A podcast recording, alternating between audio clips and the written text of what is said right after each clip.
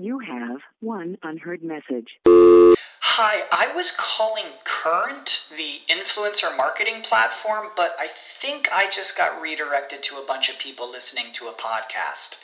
Well, anyways, I was calling Current because I was told they could help get my brand set up on TikTok Shop and even build out an affiliate program of content creators promoting my brand. And even have those content creators go on live streams and promote my product there. Wow, I could really use Current. I also heard that the brands they work with are making millions in sales. I guess I'll just go to their website at current.tech.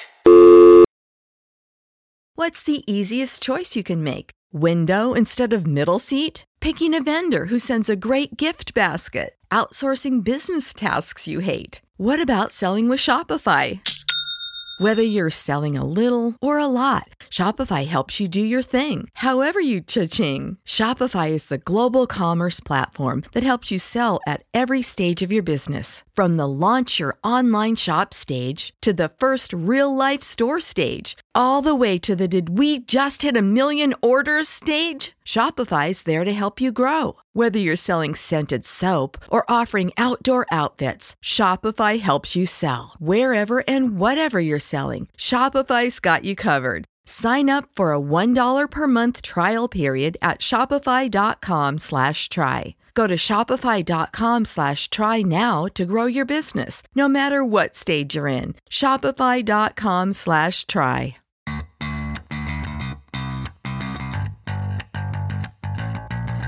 Coming to you live from downtown Detroit, this is Benzinga's Pre-Market Prep with your host, Joel Elconin This is a volatile puppy here, isn't it? and Dennis Dick, I'm bidding a penny.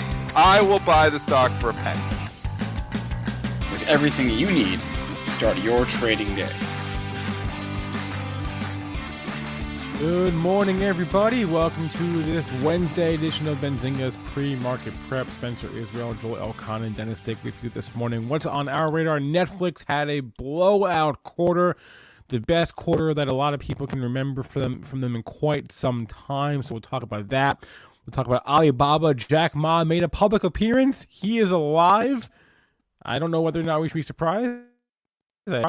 Probably not, but Alibaba's up on the, on just a Jack Ma sighting overnight. We'll talk about that. Talk about BlackBerry making it a key. Just I don't know what to say about BlackBerry. It's still going up. It can't stop. It won't stop. Uh, two guests on our radar for today. Jake Wujastyk. He's the co-founder of TrendSpider. He'll have some cool charts for us at 8.35. At 9, we'll be joined by Blu Putnam, managing director and chief economist at the CME Group. He's going to give us his bull and bear cases for the economy in 2021. If I'm too quiet, let me know. I've bumped up my mic this morning, so that shouldn't be an issue now. Uh, hit that like button on YouTube and Facebook. We appreciate that. And now I will throw it over to Joel, Mr. Elconin. How are we doing this morning? Michigan beat Maryland, so that's uh, uh makes uh got the night off to a good start. But uh, S&Ps, they're up 15 and three quarters handles at 0675. We caught support just below the close of 9050. Let's just think about uh, the high from last week, 1775. That's only 10 handles away. Uh, crude marching back towards the high the move, up 44 cents at 53.46.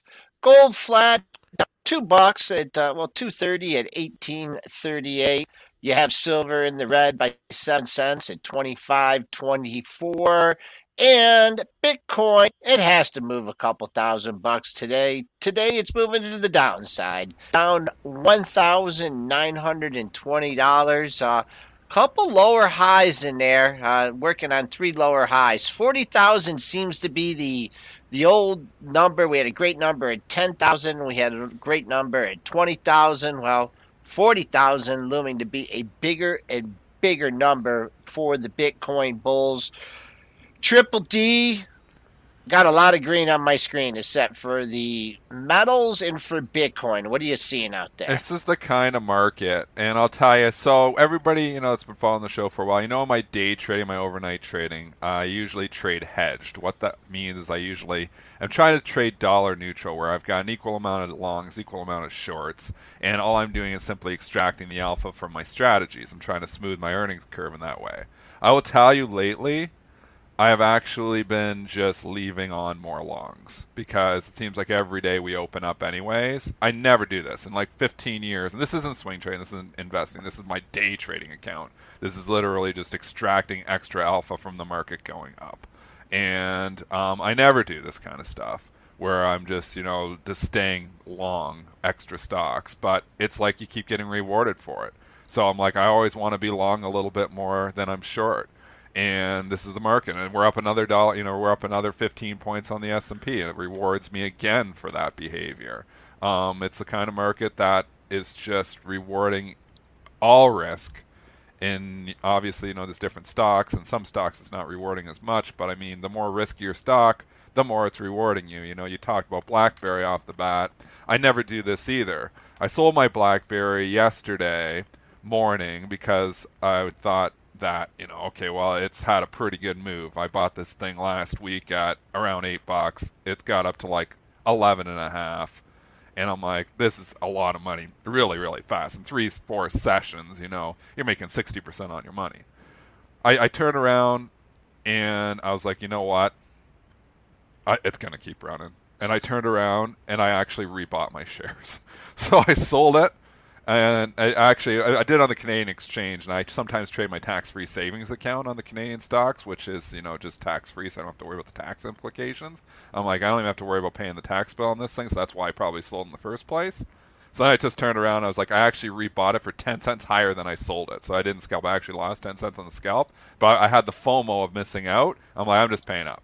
So I ended up rebuying the shares that I sold 10 cents higher. So glad that I did that because it's run now almost $2 since I did that just yesterday morning. And this is the kind of market that, I mean, it's really unreal that stocks just get going and they go nuts. I mean, this is BlackBerry, but I guess, you know, the story's starting to get hot. They're starting to talk about the patents. Um, they're talking about it on Twitter all the time. The volume's insane. It's traded two yeah, million really shares already this morning. So I don't know like where the party ends here, but I mean this party, this is a stock that's been down in dead money for years, and you know we've seen you know GameStop, you know, and, and not that we're gonna have a short squeeze in BlackBerry here because I don't know what the short interest is. Yeah, I don't it's nothing like it it, was. either. But there's just the potential for Robinhood to grab a hold of this thing and keep running it, and that's what they do in every day. So, you know, doing things I don't normally do. I take a quick 50, 60% gain, I say good trade. And then a few minutes later, I'm like, why did I do that? Why did I sell it? And I'm regretting it. And I actually turn around and rebuy it, which was a good move. I mean, this is this the kind of market that's rewarding aggressive behavior. So I'm not sure. Again, you know, people are saying, you know, oh, everything's a bubble, or a lot of people are saying a bubble. But from my experience from 2020, one thing I've learned is timing the pop of that bubble is very difficult, and it seems like the bubbles like to get bigger.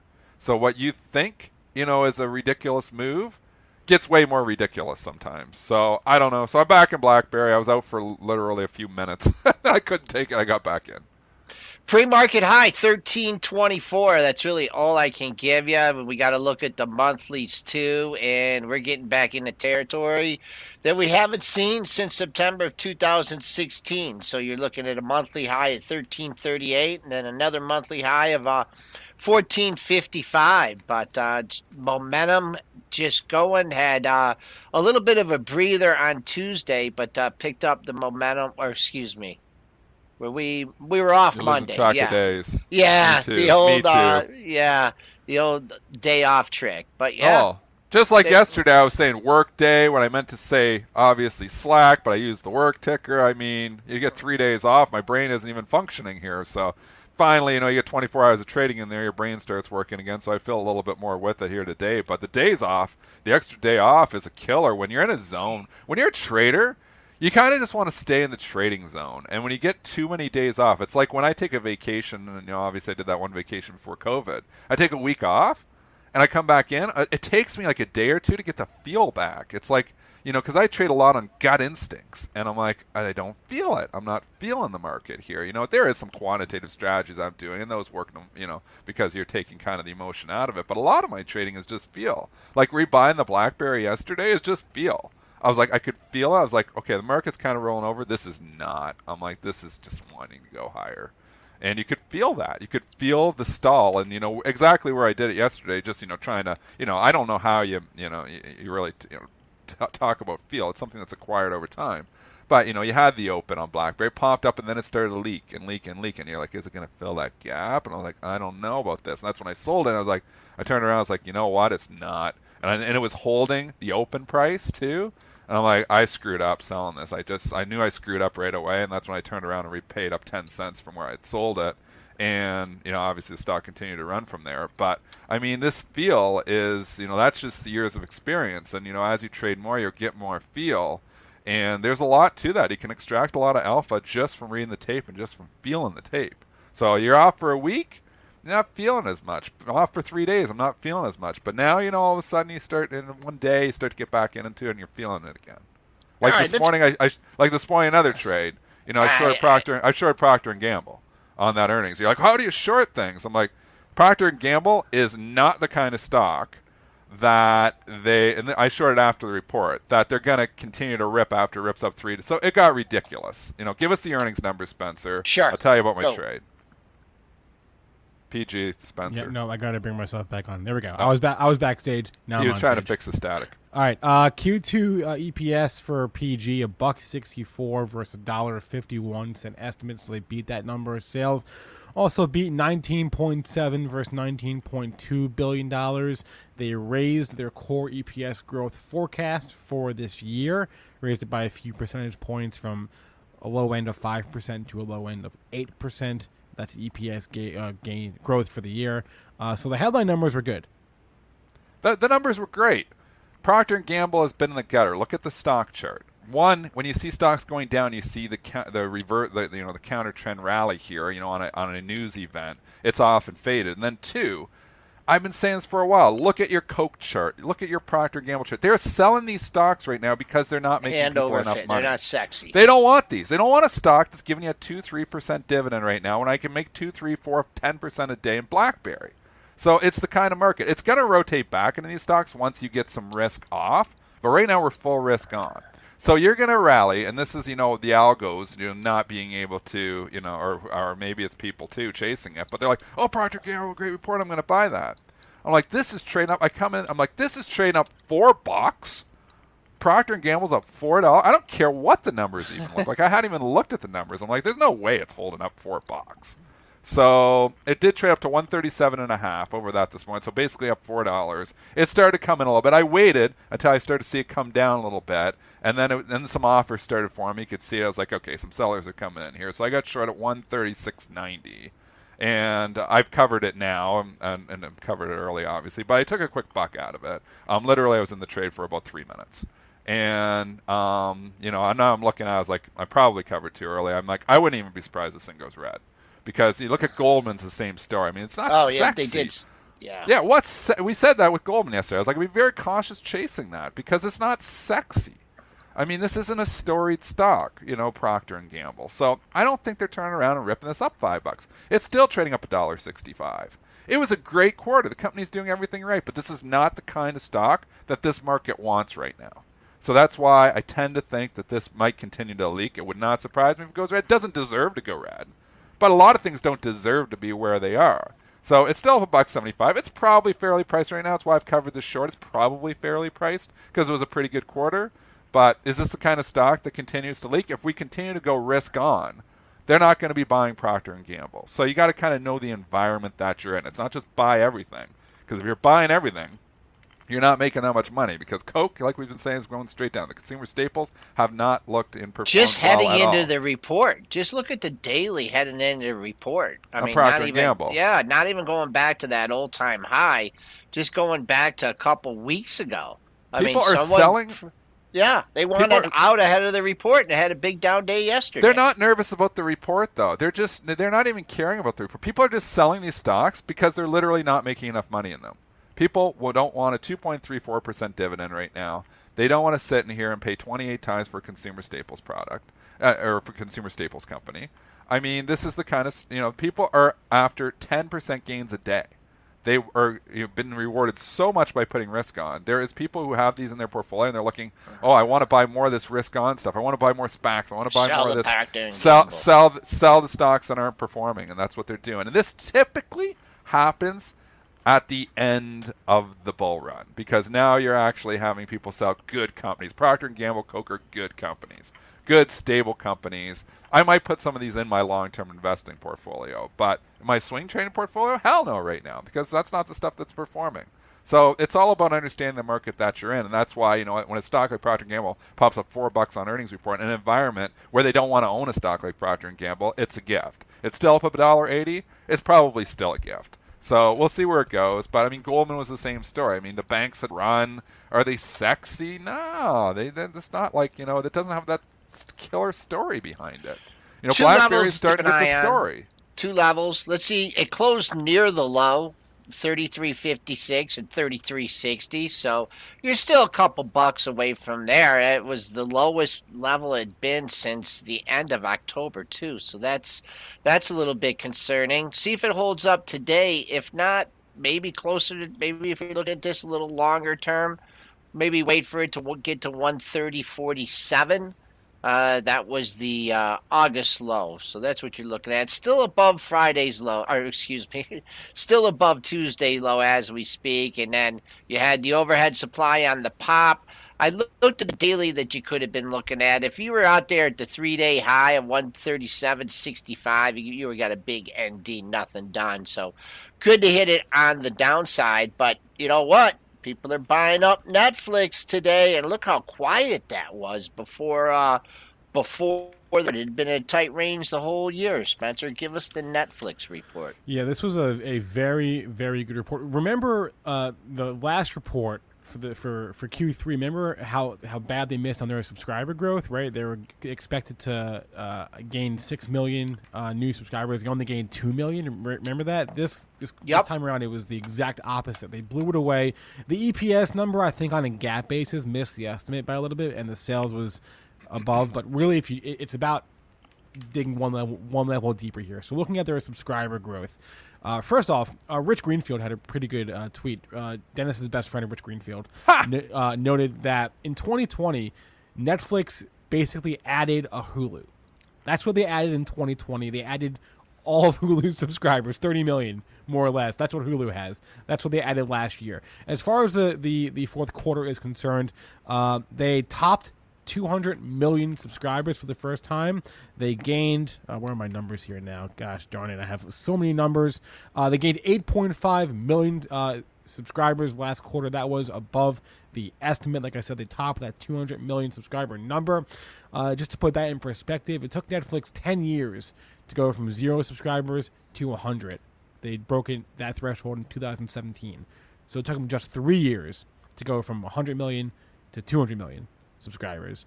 Uh, so they're really, really scaling here. They talked a lot about uh, being free cash flow positive, which they were for the last three quarters of the year. They expect that going forward this year.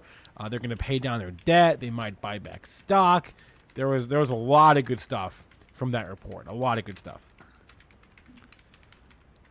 We looked So- at this. Yeah, go ahead, Triple. I'm just gonna say this is an this is a stock that the story was cold, and all Uh-huh. of a sudden the story warms up here a bit. I think it's got a very important level. I'm gonna say that is back to the highs of the Yep. move, which you know you're looking at five, five seventy five thirty seven. So you're right there. What does it do at the old all-time highs? Does it hold up today? Do we start making new highs? Because I love it when stocks make new new all-time highs, but I'm not going to buy it eight dollars away from it. Because what if it stalls out there? I'd rather be you know guilty until proven innocent. Let's see it get above 580. The quarter did everything right. The story could get hot again. Um, again, we know valuation it's, it's high on this, but you know they don't seem to care about that. So it's all about story. Is the story hot again? It's hot for today, and that's why the stock's up significantly. Let's see what it does after 575. I'll tell you, this one we talked about it on the Late Show, and it had been in a trading range for the entire year. And I said, "Hey, just wait for the tr- you know to bust out of the top of the trading range." But I don't know. I'm looking at that candle. I mean, I don't know what. I mean, how aggressive you would had to be because it took out 515 and it was at 550. So I don't know. You just would have had. Oh, to the algo's sup- got that, Joel. You're not getting into that initial Right. candle. I mean, unless you were sitting before it, and unless and Cathie You Wood ne- obviously bought the stock yesterday, so we'll give her some props because she bought it ahead of the report. Good for her. Um, we can see that from her from her trades, but you're trying to like beat No the chance. algos on that headline on earnings. That's a tough trade. That's a tough gig. Unless you're, I mean, if you've got your full automation running, you know, you could maybe, may, and maybe in this case, but I'm I'm a, I'm betting if I look at the tail of the tape on that, that is ripping up in minutes. And you know, it, it's it's hard because you can say hindsight's 2020, right? But you're a human being. For you to look at that, you know, earnings report, process that information, um, you know, and look at, you know, the buyback and look at and read it all. You know, you're not going to do that in 10 milliseconds. It's going to take you five to 10 minutes to really get a full feel. You know, it, maybe if you're fast and you're just getting the headlines of trade, you can do it in a minute or so. I bet you if you're looking in a minute, though, I bet you that stock already rallied most of that. So it's hard because you see the initial reaction, you're like, oh, it must be good. But sometimes you get these fake outs, then you're trying to read it. As a human being, you're trying to read it. yeah, and you're trying to it has to be understand it. Programmed. Yeah, you have to have it kind of programmed in, and that's a real hard thing to do. I mean, we have traders in our firm that try to do this type of stuff. It's a hard thing to write an algorithm that is going to process all that random information that's in an earnings report because you can see a beat and a beat, um, even in a raise, and sometimes the stock will go down because there's sentiment factors. There's you know all other you know intangible factors in there. I mean, you know, we've done a lot of algorithmic trading at Bright Trading. I can tell you, it's a hard thing to perfect because a lot of times you'll buy that stock that beats and beats, and you'll you'll pay up for it on an algorithm because you think oh, it automatically goes up, and then the stock goes straight down and pukes in your face. You went to And 490 like, what happened? first. Went to 490 first. Oh, it did, eh? I didn't Yeah. even notice that. So they hit it off the bat. So I, 'Cause mean, I I, don't know think what it the algorithms were reading on that. I think it was the EPS miss, right? They did they miss Uh, on yeah, EPS? on- Oh, there on- you go. On, GAAP basis, on a GAAP basis. the well, this is a Yes. great example of what I was just talking about because I wasn't trading. I don't try. Yeah, so people think, oh, I'm sitting there on the Netflix report. I'm getting ready to trade Netflix. It's like tough trades. I'm just like, I would trade like the Roku off of it, like the sympathy trades. You know, like what's going to get a lift because Netflix is beat all of a sudden. But this is a great example of what I was just talking about. So the actual the initial headline that missed. So the algos that are programmed in read that and they're like, Netflix missed, sell, sell, sell. And they get buried. They get absolutely buried on that because the devil was in the details, you know, that we're doing a buyback and, you know, we're cash flow positive and, you know, yeah, we missed on a GAAP basis, but, you know, we grew subscriber growth. So that's just what I was saying. It's difficult, difficult to write these algorithms and you know expect to make you know like, like these these people who are doing this and they're making money on these news algos are, are very smart people if they're making money all the time and I, I, I doubt the consistency is as, as, as good as everybody thinks it is Uh, this, I'll tell you right now, I, I'm looking at this and it's not backing down. I mean, it's not ripping up, but it's not backing down either. So here we are, we're trading up at 568.43. That's right, the high of the pre-market. Uh, uh, Dennis gave the only number that's on the book, and it's I got 572.49. I, I thought you might have said 575, but I have the old. Oh, yep, I got the old time. 575. On October Yeah, it- 14th. no go further there's a candle Uh, before that you got to go back to july Oh, i really? got 575.37 There you go. Okay. Yeah. So there's an inter. Yep. Good call. I stand corrected. But you got five seven zone. I mean, come on, it's a five hundred and fifty dollar stock. Let's see. Let's call it a zone there. yeah And uh, and see what you could get there. Let's Yeah, it you're coming into the old highs. So There that's go. going to be a natural resistance point off the hop, but you're making a good point. It's trade the entire after hour session, entire pre market session. Not it doesn't appear to want to back off. If you're a few minutes after the report and the stock's above 569, it has that potential. But now, as more and more trading participants, you know, are trading it up here, it's more locked in up here because you've got people who are now marked from these prices. And as more and more volume comes in, it marks it harder. So it makes it more difficult for a quick retracement. Unless there's new information that comes out, Netflix appears to want to be up here, and that's good news. I mean, I could see this stock, you know, breaking out eventually, but again, like I said, I'm not going to buy it five bucks down from. I'd rather wait to see it break out. And what I mean by breakout, not just kiss 576. You know, just get up there for a day, consolidate maybe for a couple days, start to show some life, and then go. All about setups. And you know, you're trading a day after an earnings report. That's a hard setup. Five five sixty one is uh, the lowest it's been since uh, it had to spike up. Just kind of trailed back. So, I mean, that's that's about as minor support as you can get. Five sixty one. I, I want to get to this question before I forget. Uh, Gary Francis asked Joel, "What do you consider a legit breakout?" For Netflix, I mean, you got to get above you got to get above that that five seventy five number, and not only get above it, but close above it. Yeah, Joel Uh, likes the close above it. That's where yeah, I think the yep. key is. Not just Yep. kissing above intraday 577, so we hit a few stops and then we're down at 570. We're like, well, it broke out. What happened? I mean, you know, I, I agree with you. I mean, you need to be up there. Like, I don't like to, if it's bar straight up, I'm not even going to buy it that day because it's too much risk involved. I like to wait. You know, you get a couple other bars. Okay, now we've consolidated up here for a couple of days, Then and it doesn't it. want to sell off. Now you got some, you know, setups where you got an old low you can lean on from the day before or something. And you can't lean on anything here. It's all air. It's a gap. It's you know all the way down to 501. So it's very risky on day one. I make more money on day three, day four, kind of avoiding them on the first day. I rarely trade a stock like Netflix on an earnings report. I just did on Procter and Gamble, but way more controlled trade. Yeah, that's mean- a, yeah. You, you, when Procter Gamble's up four bucks, just overdone in a normal market, and then you're in a stock that is hated by the market right now. That's why you know the, the setup it felt way overdone at 136.90. Now it's not backing off. You know, I, that's why you know I have covered it because it's not one. I thought it was going to come in even more, but it's kind of holding up okay. So I mean that's why I covered the short. But you know, still I I, I, I wouldn't want to be long Procter and Gamble up a buck seventy right now because it's a stock that's not liked. And maybe when the market opens, you know, maybe there's algos that come in, or maybe there's you know, institutions that come in and say, "Oh, that was a great report," but we know this market is getting driven by story, and the story isn't there.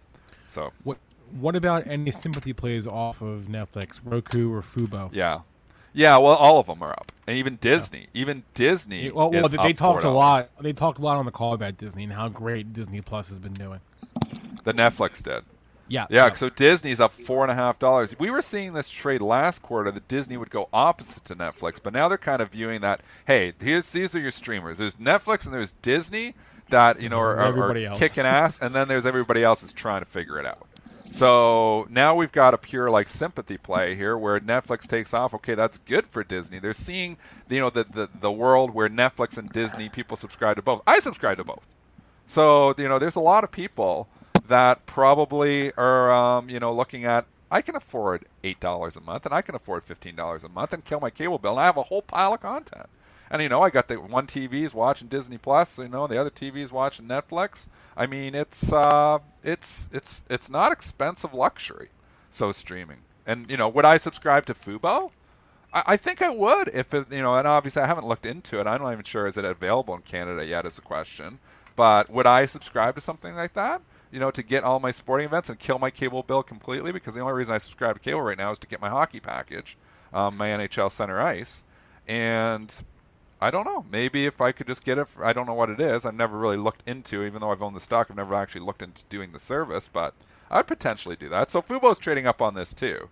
We had Rich Greenfield yesterday, our, our buddy there on Twitter, who has to you know try to talk hey, the stock he's down. my, as much he's my as best friend. Don't talk about my best friend like that. He's my friend. I'm just saying, you know, like he, he so he had the price target eh, of, of 850, I think he put on the stock or eight bucks, and he says, "I'm lowering my price target to 650."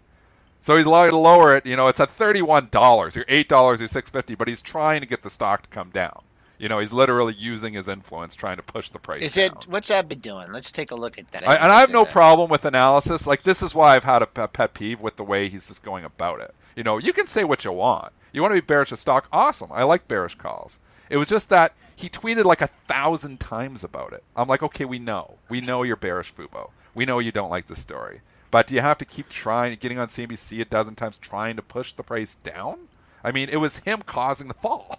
So, um, you know, and obviously, so gets a little pop there, and he's got to come out with his selling shoes on because he's trying to drive the price down by his influence. And I mean, I don't think that's fair. You know, Michael Pachter comes out, he's professional. You know, he comes and he says his opinion. You know, he gives his opinion, and that's it. He's not sitting there tweeting about it a hundred times that you know I think Netflix is a sell. Netflix is a sell. I mean, and then he comes on our show and he says, "I know I got it wrong." I mean, that's why you know I have a lot of respect for Michael Pachter. I just don't like the way that uh, Rich has gone about it. You know, he's probably a great analyst, does great stuff. I just don't know why he has to tweet about it a thousand times. So speaking that's my of, pet peeve with the way he went about speaking it. Speaking of Pachter, uh, you know what he said after uh, after this Netflix call? He he's still bearish, but even he seemed to acknowledge that it was like an amazing amazing quarter. And you know he's been bearish Netflix for like oh, yeah. years. Yeah, all, I know. He's all he, the way he, up. He, oh yeah, and, all the way up. And and and he said we are far more constructive about Netflix than we have been at any point in nearly a decade. Like like even he's like, all right, like that was a good corner. But he, you know, I love Michael Pachter because he doesn't, you know, it's all of a sudden chase price. We talk about all these analysts that just chase price. I'm yeah. wrong, and I throw in the towel. You know, you got the RBC analyst upgrading the stock, and you know, and, and chasing price. Oh, that was with Tesla. But well, I mean, he's raising his price target, but he's still underperform. But still, still yeah, but yeah. still, you know, he raises a little bit. Where's his price target at? He's uh, way out. Three, he was never three three forty, I think. Somewhere. He doesn't mind being wrong. Michael Pachter does not mind being wrong, and that's why you know we've had him on the show a lot of times. He was our first analyst ever. He's been coming on our show for years. Yeah, I have so much respect for him, and it, yeah, you know what? We're all going to get it right, and we're all going to get it wrong sometimes. I mean, this is an impossible gig as an analyst. Try to be right 100% of the time. It's never going to happen. So you know you're coming on and sometimes admitting, and he's admitting on our show, I look, I've got this wrong, but he still thinks you know it's way overvalued. You know so one thing he questioned and I, I remember those those early discussions, and he was just worried about the content. You know, right? Could they right. produce good content, and how much that content will cost? Well, I I think they I, I don't know how what their you know what their costs are, but I'll tell you. I mean, I, what was that show? Uh, the President Show. That was a good one. Um, yeah, the House of Cards. But I, House I of Cards. But they've come they've come up with uh, quite a few. I mean, yeah, they they, they yeah. have come up with some good shows. So I, I think that that's important. Awesome shows. and a lot of people have moved over. You know, some big, big, big time names. And I've also noticed that they're you know, like you know, you're never gonna have like an all in the family or like a happy days or you know something that lasts for just decades and stuff. They do these three, four, five, maybe you know, yeah. s- you know, and and then and then move on. That's the that's the time, you know, the time uh, uh, the people attention have. span. Yeah, yeah, attention um, span. No, that's what pa- I. Mean. Pa- Pachter's thing was Pachter's thing was always that Netflix doesn't own to the, to your first point, yes, can they afford to produce all this content? But also, they don't actually own most of their catalog. Um, uh-huh. But they've proven that they can keep I producing like content. The one thing they said though is they they said the reason they were cash flow positive for the last three quarters of, of the year was basically because they weren't in production on any shows, right? Like, like production was halted, right. right. So they weren't yep. spending money on production, so therefore they were. But they said we expect to be free cash flow positive this year too. So they have a lot of great shows. They said they're going to do a new movie every week this year. Uh, going to launch a new movie every week. So we'll see. We'll see about that. But I mean, Bridgerton. I see that being mentioned. Em- Emily said that that's good. I haven't. I haven't yeah, so many shows on my list. So Eight thirty-two. We're gonna have Jake Wujastyk on in a couple sure. minutes. Let's just talk Alibaba for a second here, uh, if we can. Uh, Jack Ma made a public appearance, his first, I believe, since October. I want to say wow. he spoke at a, a, a rural teachers um, uh, ceremony of some kind, and ju- just a, a public appearance of Jack Ma is enough to send Alibaba to the moon. You know what? It's so weird here because we knew he was alive. David Faber reported like a week and a half ago. Uh, and he said it, you know, David Faber does great reporting on CNBC. We'll he's, give he's we, we, we, trash CNBC sometimes. I'll tell you, David he's Faber the rocks. He's the best. David Faber rocks and he moves stocks. And he reported like a week and a half ago, he's like, I've got news on Jack Ma, and like he is alive. He said he's alive. He's just you know off. He's just not present. He's not locked up. He said all this stuff. And I had puts on Alibaba. This is when Alibaba was back at 228. You can see the big green candle. I believe that one day. Get rid like of this. This retraced. So back like the 13th, we're looking at. I believe it was and I had puts. I bought puts on Alibaba because I was like, I don't know, maybe he's dead. Like maybe I don't know. We don't know where Jack Ma is. Maybe he's locked up. Maybe he's detained. When David Faber came on CNBC that day, and said he's not detained, he's not dead. You know, he is alive. He's just you know staying out of the you know the spotlight here for a bit, and probably asked maybe by you know we don't know why, but he's been staying out. And and as soon as he said it that day, I was like, oh, I'm covering, I'm selling my puts. So I turned around and sold my puts. I had puts bought for, for protection for, to protect the rest of my Alibaba position because I was nervous about it. So I know what's going on, Jack Ma. As soon as he said that, I was like, okay, I'm selling my puts. And I mean, the stock went up a little bit that day, but we already knew this. And now they rally at $16 because we know Jack Ma's alive. David Faber reported this a week ago. So I'm like, this is just stupid. This is a stupid I think move. I think I'm long one- Alibaba, no puts. I know. I, I like know. it. I'm making a lot of my money back because it got crushed here. But I feel like selling it all today. I feel like just getting the hell out of it. I honestly do. I feel like just getting out of all of my Alibaba here today. If you were in Alibaba for a trade, today is the day to ring the register. I don't want to sell it all. I wanted to hold this stock forever, but I was nervous about what they might. They- They still are under scrutiny. They're still under scrutiny here from the Chinese government. The CC, you know, they're still looking at the CCP. Still, you know, looking at. The Chat got this one right, Dennis. The chat got For this sure one they right. did. They did. They did. Well, who they're- does it by the dip, Joel? I mean, that's just blind squirrel. It, it, it, I, I sold the dip because I said I never sell the dip. And there I you sold go. half my stock on the dip because I was really nervous. I didn't know what was going on. It's wrong. You're in timeout. wrong. Wrong to sell half. You you are you're in timeout, Dennis. You But you know what? But look, you can be wrong. I bought puts too. But look what I did. You was wrong David twice. Faber said he's alive. I sold my puts. I sold my puts when the stock was 230. Stock's 268. So did I get it all wrong? I so, shouldn't have sold half the position, but at the same time, there was a lot of unknowns there. It was scary. There was a lot of unknowns. Uh, and just like this, just like in a snap of a fingers, look at this. You're back at halfway of the move of that entire break. it's the time to sell it if you bought it down there. I- I think if you if bought, bought it it from for a trade, at two hundred and thirty dollars when I panicked, time time to sell it. It's time to sell it. I'm still long Alibaba. Full disclosure, I'm making money here. Everybody's laughing at me, but I'm making money. I'm up 16 points on the position that Hey, I you can't get everything right, right? I have it right. I'm long the stock. Are you long Alibaba? Uh, no, I made it right when I turned around I'm that not. day when David Faber said he was live. Are you long Alibaba? No, I'm not. So you okay, got. you well, I'm making more right. money on Alibaba long than you are. So saying that I got it wrong, I'm still long Alibaba. All right. Should I have Uh, sold half? No, but I'm not taking heat for a stock that I'm still long, and the stock's of 70. I'm saying I want to sell the rest of it today. I kind of Uh, do. Pre, you know, it's funny because right on that 4 a.m. open, it hit 271.65. So just keep an eye on that. And then you also had some other highs. Ooh, and where did you did you have any daily highs in that area? Uh, let's see. Uh, bum bum. Ah, I see 268 was a couple highs. Oh, 271.30. So that coincided nicely with the December 4th high. So you are opening a little bit of resistance, but good news. We'll see if people ring the register. Th- that's the great thing about trading is sometimes two wrongs do make a right. Uh, in this case, I think that happened. All right, l- l- let's bring Well, our I bought guest. the puts. I'm, I'm just saying, I bought the puts because I was nervous that Jack Ma was dead. I was honestly Yeah. nervous that they actually might have him in jail or he might be dead. As soon as David Faber said it that day, that was the buying opportunity. It wasn't the buying opportunity the first day. If the buying opportunity was when we had new information that Jack Ma was fine. And the stock was at 228 when David Faber came out. It ran to 240 that day and 250. Now it's coming out, and people are like, oh, Jack Ma's alive. They're buying way late to the party here now. I think this is a sell today. I do think It's funny too, like the reaction day when you look at it, the actual reaction day when the, and I put it on there that when the China when that was announced, that was the that was the low of the move.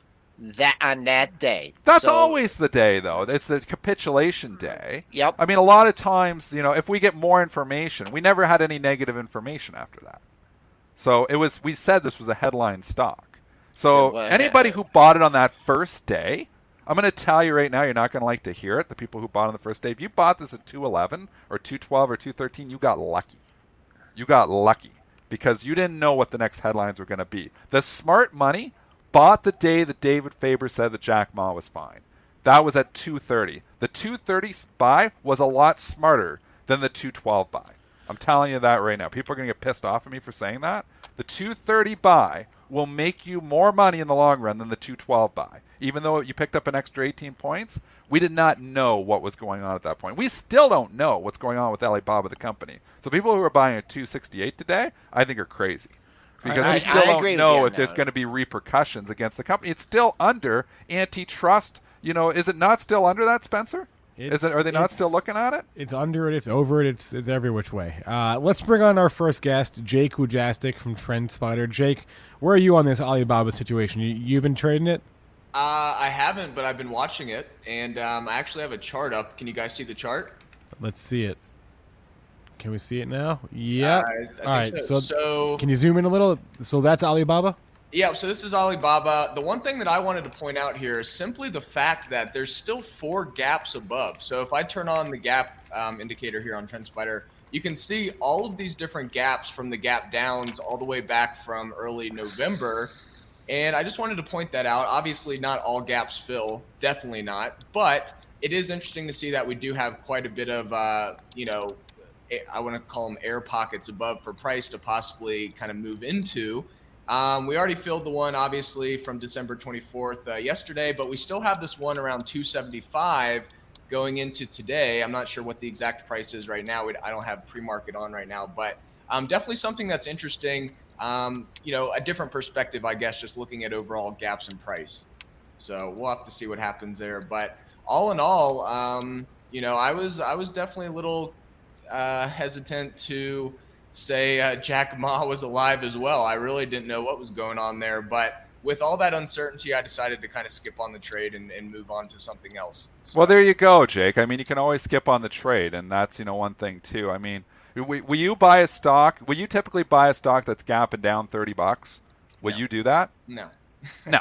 I mean, do you? And and I I would tell you overall, you know, from my experience, because I've lost a lot of money doing this. You know, thinking trying to be the hero and buying it on day one. I lose money on that buy a lot more than I make money when I'm trying to buy stocks. You like to buy them as you start to show some strength. It starts to come back, correct? Like you're looking, you know, at momentum on your side. Yep. So actually, one of those is Disney. Disney's one that I've uh, been in. I was scaling in into some calls uh, in the last week, and you know, Disney's a good example of just kind of a, a nice pullback after all-time highs over the last uh, couple weeks. And now we've got a nice gap up today based on the, the Netflix news. So it'll be interesting to see if uh, Disney can get back up to those 180s, 185 area, possibly to new all-time highs. Um, one thing that I wanted to show here on Netflix, um, I thought this was pretty interesting, and I'll show it on Fubo as well. But yesterday on Netflix, we had this kind of weird price action. We had this pretty big wick here on on uh, yesterday's price action, but then you can see, and I know I've gone over the raindrops quite a bit on the previous shows, but that's because they're really powerful. Um, yesterday, you could see within this wick, there was a ton of volume within this wick. And what that tells me, it doesn't tell me, oh, this is buying volume, this is selling volume. What it tells me is the fact that we moved up pretty strong intraday yesterday, but then we pulled back. And a lot of people look at wicks as a function of, oh, sellers came in, they pushed price down. Well, you know, if you look at the other side of the supply and demand curve, what simply could have happened was there were some aggressive buyers intraday. And as those buyers were done buying yesterday, the supply and demand curve could have shifted. And not because sellers came in, but simply because those buyers were done aggressively selling for the day.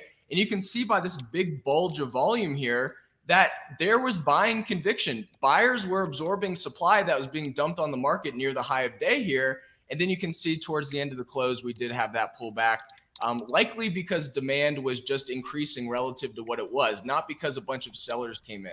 So that's something interesting that kind of lined up with uh, yesterday's after hours and pre-market move today for Netflix.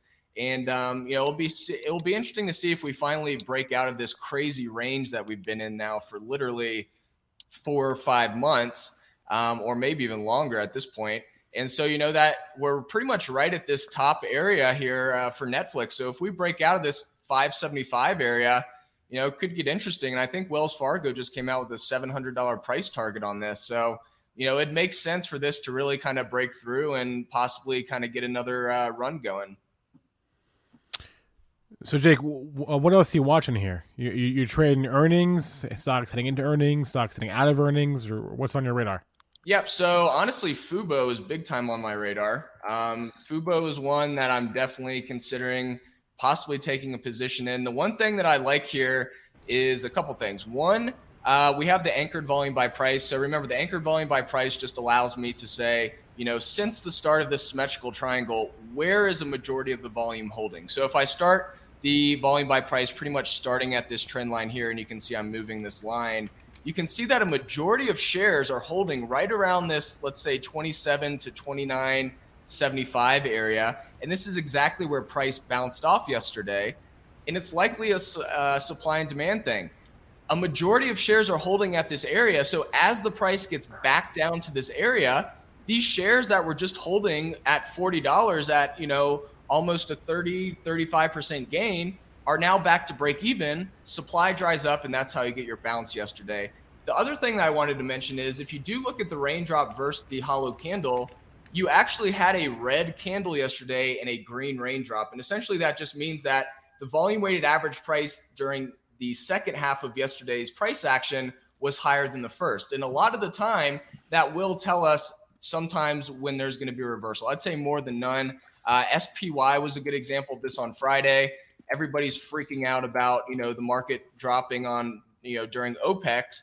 Um, but if you see here, you know Friday we had a pretty decent move down but then you can see this raindrop was pretty much telling us that most of the volume that took place on Friday was actually at the top of the range, which shows that there was conviction by buyers absorbing that supply near the high of the day. So is Fubo going to be another one of those? I mean, I think Fubo, from last I checked, is up at least 3% pre-market. So if we really break out of this symmetrical triangle, you know, things should get pretty interesting here in the coming days. And so uh, Fubo's one I'm watching. CRM is another one that I've uh, entered over the last couple days. I was scaling into a uh, position here. Um, you can see that we're pretty much breaking out of this uh, this falling wedge here today. Um, in pre-market at least, and then how long does it take you to get like? How long will you uh, like? Do you go one, two, three cracks, and you know whether it goes higher or lower? How many how many uh, how many layers do you like to put on, and how long does it take? Uh, depends on what I'm trading. So if I'm in an options contract, I'm generally not going to just keep adding. And you know, generally I have a decent amount of conviction when I'm buying. Um, I think in this particular one, I've scaled in twice. Um, so I think I have 10 contracts of the March uh, 2019 250s. The main reason I entered those was really if you back test some of these previous moves here. Um, you know, when we finally get started on CRM, it can move pretty quick. So back in August, uh, we had this move from around 193 all the way up to 275. Uh, in September, we bottomed out at 235 area and moved up to around 270 within about two weeks, uh, which was almost uh, 14%. And then we did it again in November. We moved down from around, uh, we moved up from 235 all the way up to 270 or so. So, you know, I'm, I'm generally looking at the previous moves in a, in a similar type of situation. I don't use lower indicators a lot unless we have something like this where, you know, we've got this gradual move down, lower lows. But then you can see on the RSI, we're actually getting higher lows here and we are seeing some divergence. You can see if I kind of draw another trend line here, we're getting really tight within this uh, within this RSI kind of coiling up right here. So um, Definitely not something I use a lot as far as lower indicators. They can false signal all the time. But anytime I have, you know, a setup like this where you're definitely having this gradual lower lows and you're kind of getting this spring kind of coiling, um, I definitely like to look at the RSI and the percent range. Um, Can you re- give us a um, a teardrop chart on GameStop? Yeah. I mean, with some fun ones. I mean, is your analysis? I love the teardrop. I'm going to tell you, Jake. I do love the teardrop. I love the fact that you're looking at where the volume is taking place at the beginning of the day, end of the. You know, where is it happening? Because you know, you see these wild candles, and you know, you got one sell off in the morning, and then it's you know trade up all after, and, and a normal candle looks the same. It tells you so much more. So I do love your teardrops. Thank you. Yeah. So um, you know, they're, they're raindrops, aren't they? They're raindrops, yeah. Oh man, did I? no, I screwed everything up. I've heard all that. Um, well, no, no. When they go, if you if it goes against them, they're then it's a teardrop. when it goes against it, it turns hey, don't steal that from me, Jake. I won't. I won't. I, uh, I'll let I want a patent on that right right now. Yeah. So um, the one thing about raindrops is right. You if you want to look at where volume um, is coming in, as Dennis mentioned, generally you're going to have to go down to the two minute chart or the five minute chart and look and see. Okay, where did these volume blocks come in during the day? Where if you just look at the daily raindrop, all of that information is in one candle. And so um, with GameStop here, you can see that you know yesterday at least there wasn't a ton of volume at the top of the range. However, we did have this solid uh, this solid candle here, which tells us that you know we did close higher than the previous day, except you know the the close was lower than the open, showing a little bit of uh, potential selling pressure if that's how you look at them. So you can see here, you know, we did have this type of uh, candle here before the move down, but then you can see the difference, right? You've got this red raindrop with this solid candle, but yesterday we have this green raindrop with the solid candle. So that's something to keep in mind. I'm not sure what GameStop's doing this morning. I think it's up quite a bit.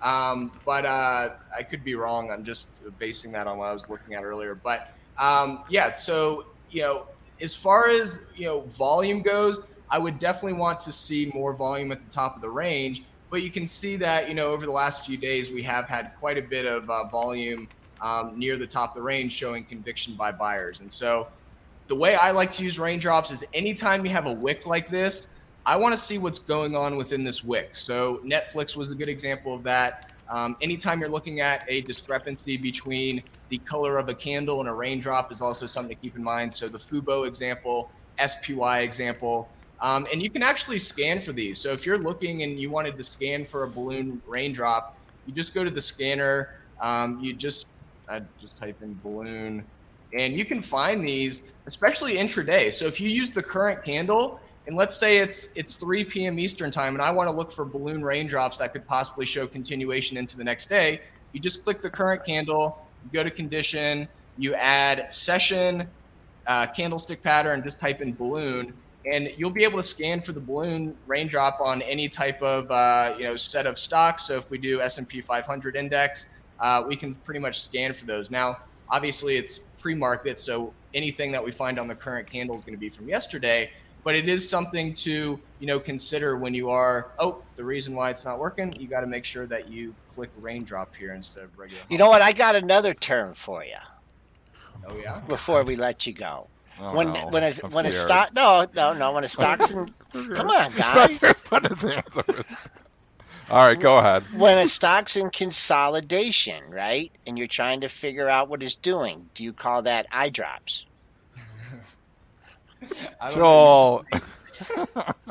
This is what Joel was thinking about the entire la- the last ten minutes. That's all Joel was thinking about. Oh man. We like our puns on this show, Jake. I'm going to you tell you. we ruined do- it you This- ruined it you ruined it eye you, drops. you ruined it You- I bet may you s- wanna- at least one person in the chat likes it You may want to One patent that one too. Um, oh before see we look go- at lol get ready copyright it people like it Another one here is Gia, uh, Gilead. Um, you've got the wick here. You've got most of that volume within the wick, so it could be another one um, interesting into the in the coming days. But um, I mean, yeah. at Gilead's blasted off because you got Oh, the yeah. dash for trash. Dash for trash. This is the trashiest biotech stock that we've had going. Everybody's Wow. looking for what hasn't went, and they're and they're going. And obviously, your your your systems are going to pick up stuff like this too. Um, it's an incredible, you know, basically two week move here for Gilead. It started right from the beginning of the year. Classic, you know, seasonality in here as Yeah, well. there we so, go. how much are you? Do you incorporate any seasonality? Like, do you incorporate? Or are you just using just the technicals, Jake? no, I love seasonality. Um, so we actually have a seasonality feature on TrendSpider. So you Sweet. just- so you go to sidebar, show sidebar. You can see here I can show, you know, if I want to look at the month, if I want to look at the day. So an interesting one on this is uh, Apple. So if you look at Apple, uh, let's just go to a full screen so you guys can see this a little better. Um, I kind of saw this descending uh, triangle here yesterday, but uh, let's go to Apple day of the week. Maybe we want to see how has Apple performed since January of 2020 each day of the week. You can actually Awesome. see that. So Monday has a 68% win rate versus Friday, which only has a 35% win rate. So when you look at these percentages, it's not, oh, this has a 68% probability of Monday being, you know, green. It's 68% of the time over the last year, Mondays have closed green versus Fridays closed. So um, this is something I use all the time. You can use it on the monthly. So if we went to the, uh, you know, each month of the year and we wanted to go back, let's say since uh, January of 2010, you can see how each month of the year performs. So January has about a 50% win rate, but you can see into February, um, this has a nice spike to 73%. So I always uh, incorporate seasonality into this type of thing. Um, generally, more on swing position trades, but Yeah. um, you know, because at the end of the day, if you look at it, if you look at day of the week seasonality, you really want to make sure it's because after five years, the numbers really become normalized a little bit. You don't have a lot of discrepancies. But if you look at, let's say, the day of the week over the last six months, you'll definitely see some discrepancies. Or let's say you looked at the day of the week since we bottomed in March of 2020, you'll definitely see some interesting results. All right, Jake Wujastyk is the co-founder of TrendSpider. Jake, as always, we appreciate your charts and your thoughts. Have a good one. Hey, thanks so much. And uh, quickly, uh, BZ25, you guys can get 25% off any plan um, by signing up using that code BZ25. Thanks, BZ25. guys, so much for having me, and There uh, we we'll talk to you soon. All right. Uh, Thanks, Jake. My, jo- great. my joke was so bad that after I said Oh, it, don't. you, He's still on his joke. you could We're- hear a we pin, all- you could hear a pin drop. yeah. So let's, uh, you know, I want to go back to CRM. I'm just going to move away from the joke. reaction I mean, I'm completely there. ignoring it. I'm going back to CRM. Uh, okay, so I, I don't know anything about the technicals on CRM here. All I know is Cathie Wood bought it last night. and I bought it too. That's all you need So to know. that's all. It, yeah, it's up here this morning because Cathie Wood took a position. CRM has been waiting for a vote of confidence, and now Cathie Wood buys. Uh, how many shares does she buy? It, it doesn't even matter. It's just the vote of confidence that she brings it. Um, because it's a stock that she hasn't bought for a while. I don't know. I haven't followed her forever, so I don't know if she's bought in the past or not. But if we look last night, she bought. Bringing up my little ARC report. She bought 87,000 shares. So yesterday. So as soon as I saw, obviously see that, I was able to pick it up last night, and it's up more here this morning. I'm like, some stocks she's going to buy, and they're not going to react. But this is a stock that wanted a vote of confidence. It's been leaking, leaking, leaking, leaking, leaking, and now you get that from Cathie. I'm going to try to hold some of this extra um, that I bought. I obviously have CRM as well because I was trying to buy it on the dip the first day, which didn't work out so well for me, which I was talking about earlier. Um, but um, so, anyways, like learning the hard way there and trying to teach other people something, but everybody says I'm stupid. So CRM two nineteen fifty two. It's trading up three bucks. I think you could get some follow through here. I don't think this is one that I Just would been be fading. digesting that big move. Just you yeah, know, it, yeah, it- it, and it, it- it- it, so the deal, technicals the line deal. up. Jake likes the technicals. You know, those are lining up. You got a Cathie Wood vote of confidence in here. Makes me think that we get above 220 here, we could start to get off to the races. So I kind of like CRM here. It's just digesting that uh, that big purchase, right? And some people just were out for you know for that reason that hey, I, you know, they're making a big acquisition. I'm Not sure when it's really gonna help the bottom line. And but I mean, it didn't. Considering where it is at from the day that they did the report or they did the takeover, it's just it's hanging in there, and and, and you got a reference point here. It won't doesn't look like it wants to go lower, and it just needs a little a little boost to go higher. This is the boost, I think. I think this is it. I think this is like an upgrade. So I think with Cathie Let's- coming in, it's equivalent to an upgrade. So I think it's. I think it could show some life from here. You also get the people that once they see Cathie Wood buy once. Sometimes, like They- Spencer said, she buys the next day, and then she'll buy. She's not always just buying it all at once. Sometimes she starts buying, and she takes a few days to get to where she wants to be. So there's going to be anticipatory traders thinking, oh, maybe she's going to be buying again today. You know, then maybe not the case. You know, some days she's one and done.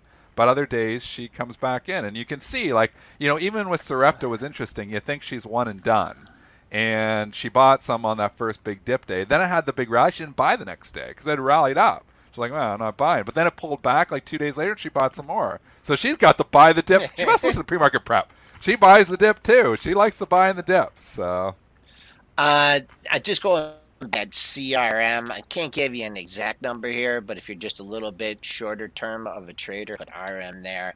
Um, I'm just going to call 224 an area of interest, at least to me, because when you go back, I see this is at the end of the year, and then the first couple trading days, I could spot one, two, three, four, five highs.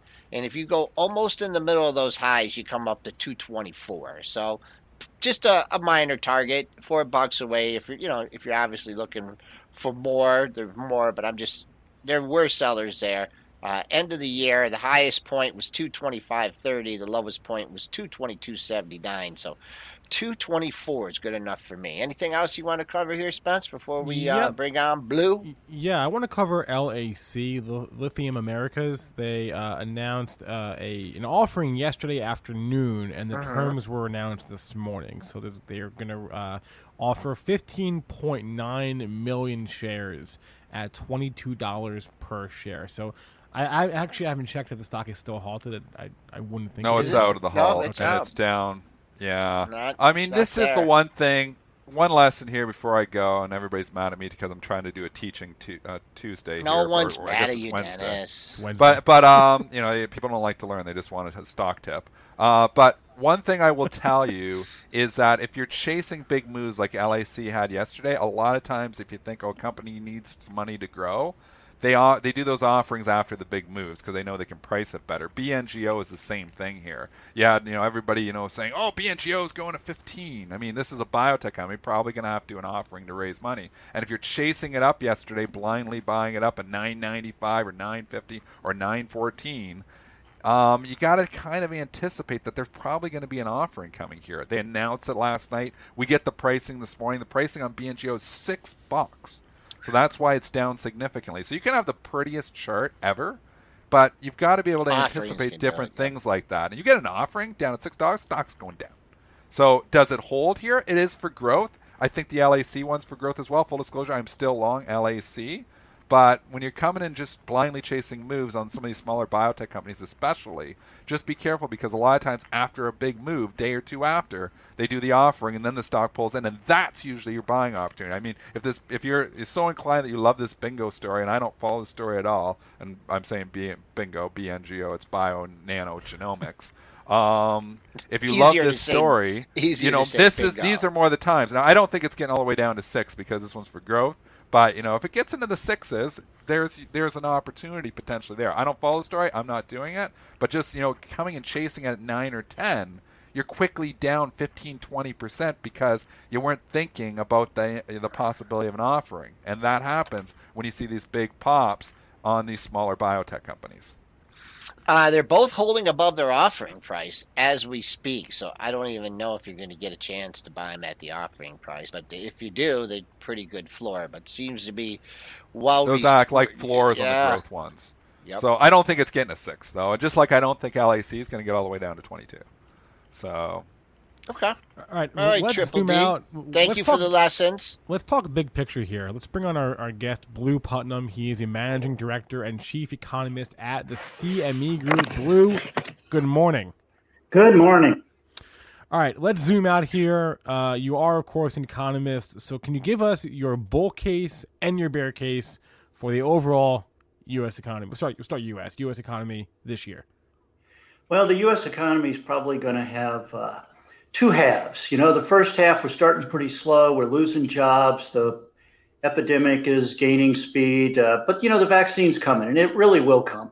So uh, the second half will be totally different. Uh, we'll start reopening the economy at full speed.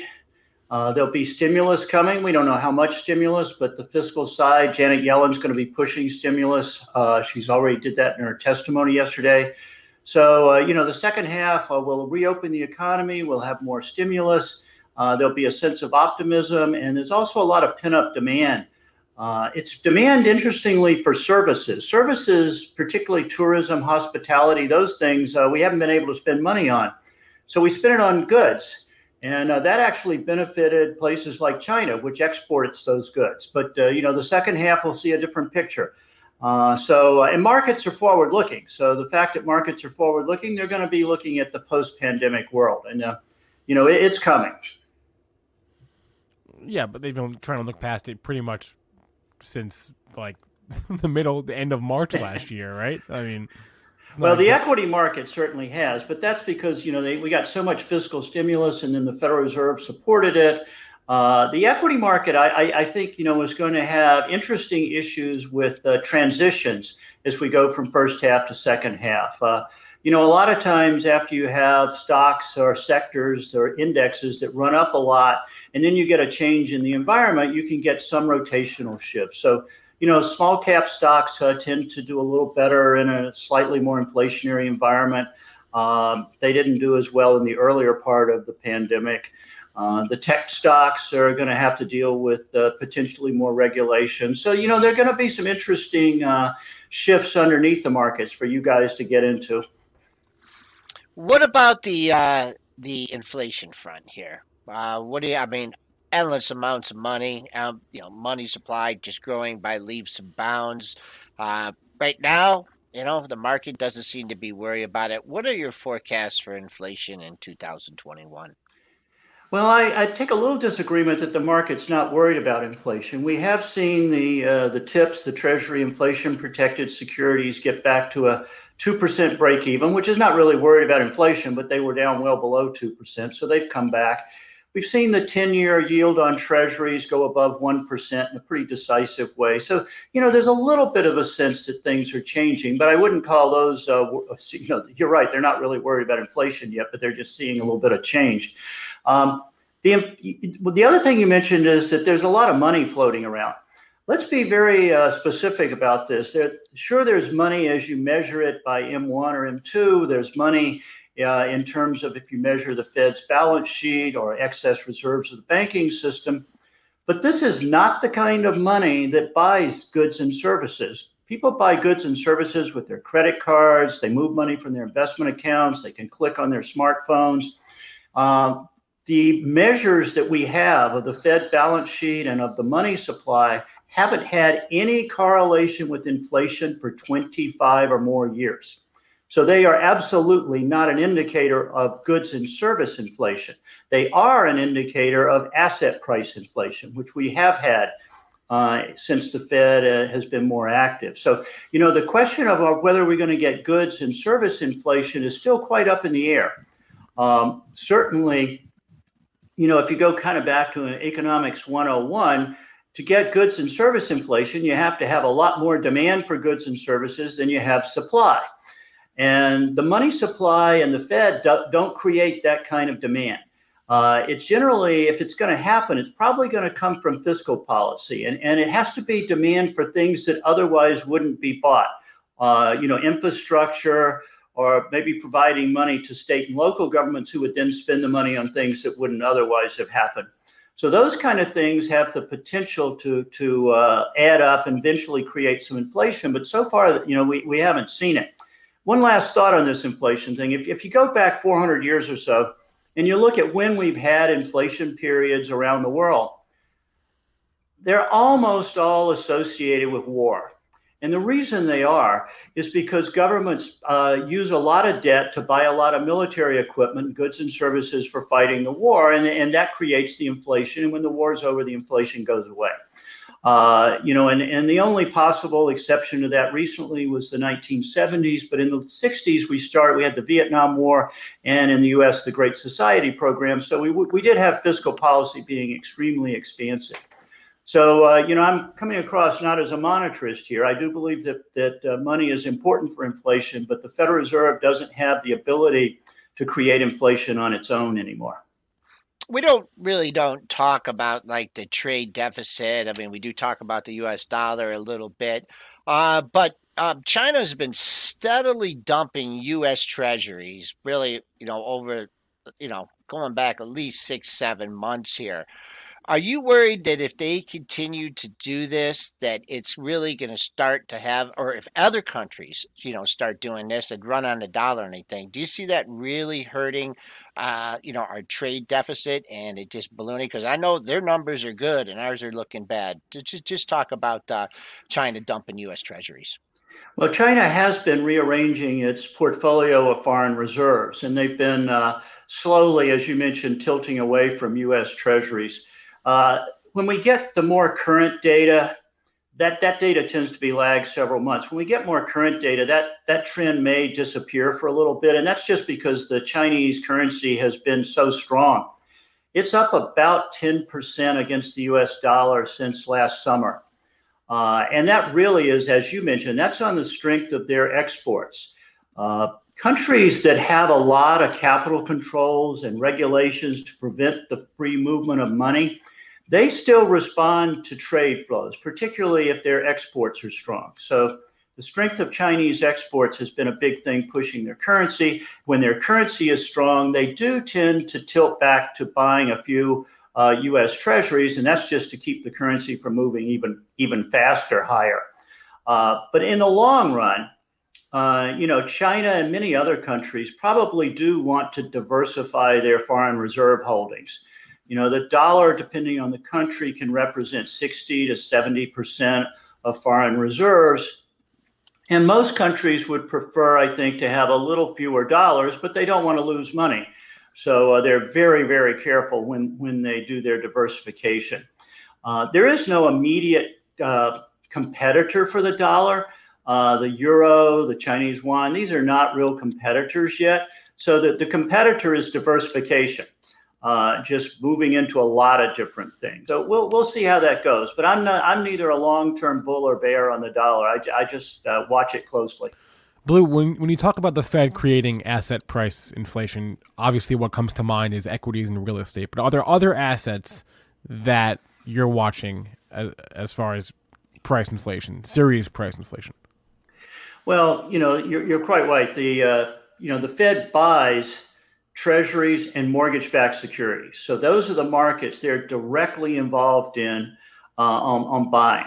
And then to the extent that they buy mortgage backed securities and keep short term interest rates near zero, uh, that's going to help mortgage rates. That's going to help make housing more affordable, all those kind of things. So, you know, so you can get some uh, extra demand for housing or for the uh, things that go into houses, you know, refrigerators, appliances, and wood. Wood prices uh, went up last year.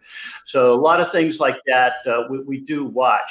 The other thing we're watching um, regarding the Fed that could be interesting in uh, 2021 is distressed debt. There's a lot of there's a lot of debt out there that is, that is in some degree of trouble because of the balance sheets of the companies that have not done well in the pandemic.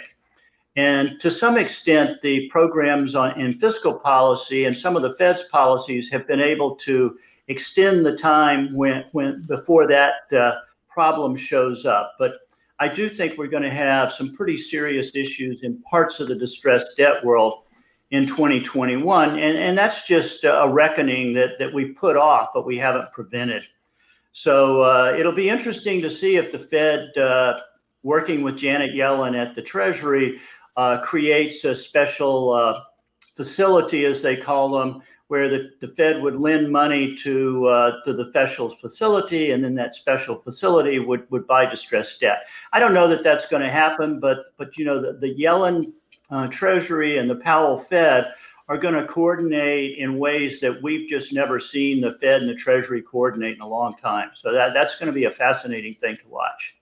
Yeah, and I was just going to ask you for your comments uh, on Janet Yellen and just also, uh, you know, change in administration, change in politics. Um, I mean, I, I, think I think what the market's anticipating is, you know, Biden's going to pretty much, you know, stay the course with a, a lot of things with the economy. Just your observations and, you know, the first, you know, first year of a new administration and change in the White House.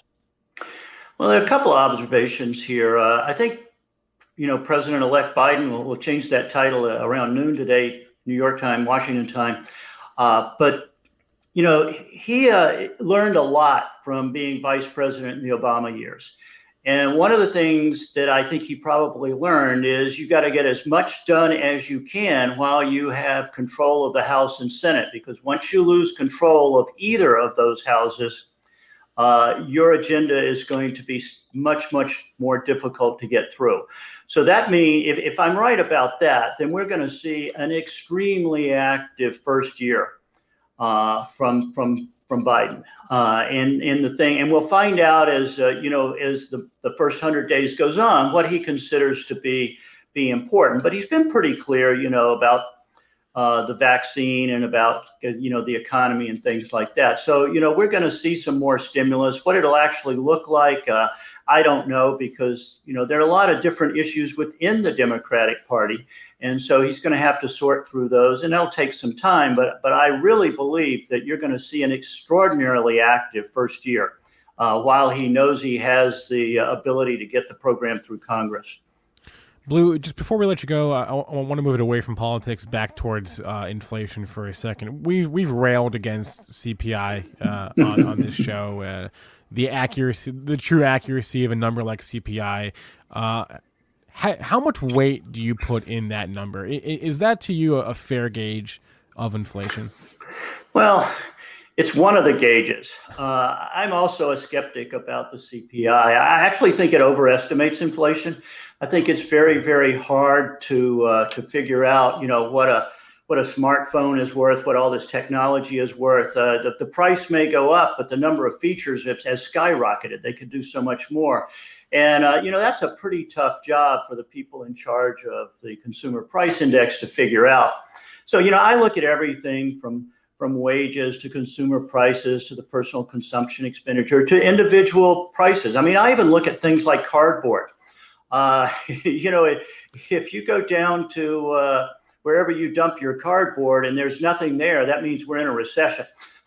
so sell everything.